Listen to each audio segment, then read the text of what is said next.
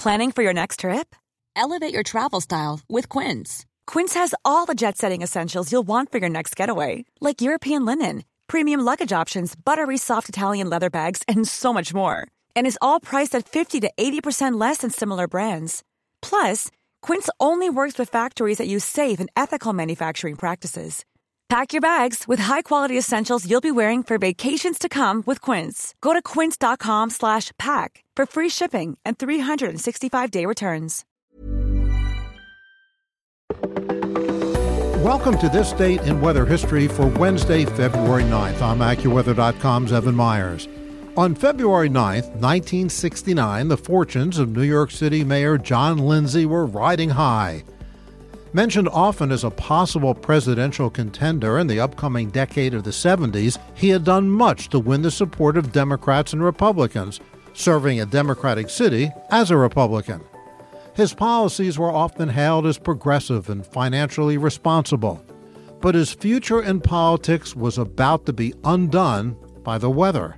Warned in advance of an impending storm, his administration was ill prepared budget cuts had slashed the available snowplows by 40%, and a recent strike with city workers had not been fully overcome. What became known as the Mayor Lindsay storm dumped 15.3 inches in New York City. Central Long Island reached as high as 18 inches, Scarsdale, New York, 24 inches, Falls Village, Connecticut 35, Bridgeport, Connecticut almost 18 inches, Hartford almost 16, Bedford, Massachusetts 25, Blue Hill, Massachusetts 21, and almost a foot in Boston with Portland, Maine at 21 and a half inches. 800 cars were stranded on the Tappan Zee Bridge north of New York City. Property damage totaled more than 10 million in New England. Thousands of homes lost utility service drifts reached 10 to 20 feet deep.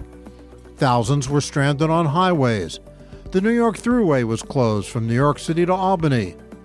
The storm was named for Mayor Lindsay's failure to clear the streets of New York City, and more than 40 New Yorkers died as a result of the storm. Worst hit was the New York City borough of Queens, where 21 died.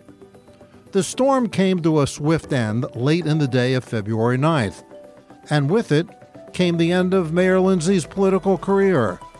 Despite being reelected in 1969, he never held political office again after leaving the office of mayor, despite several unsuccessful runs for Senate and president. And that's what happened on February 9th. Be sure to tune in tomorrow for a brand new episode and find out what happened on this date in weather history.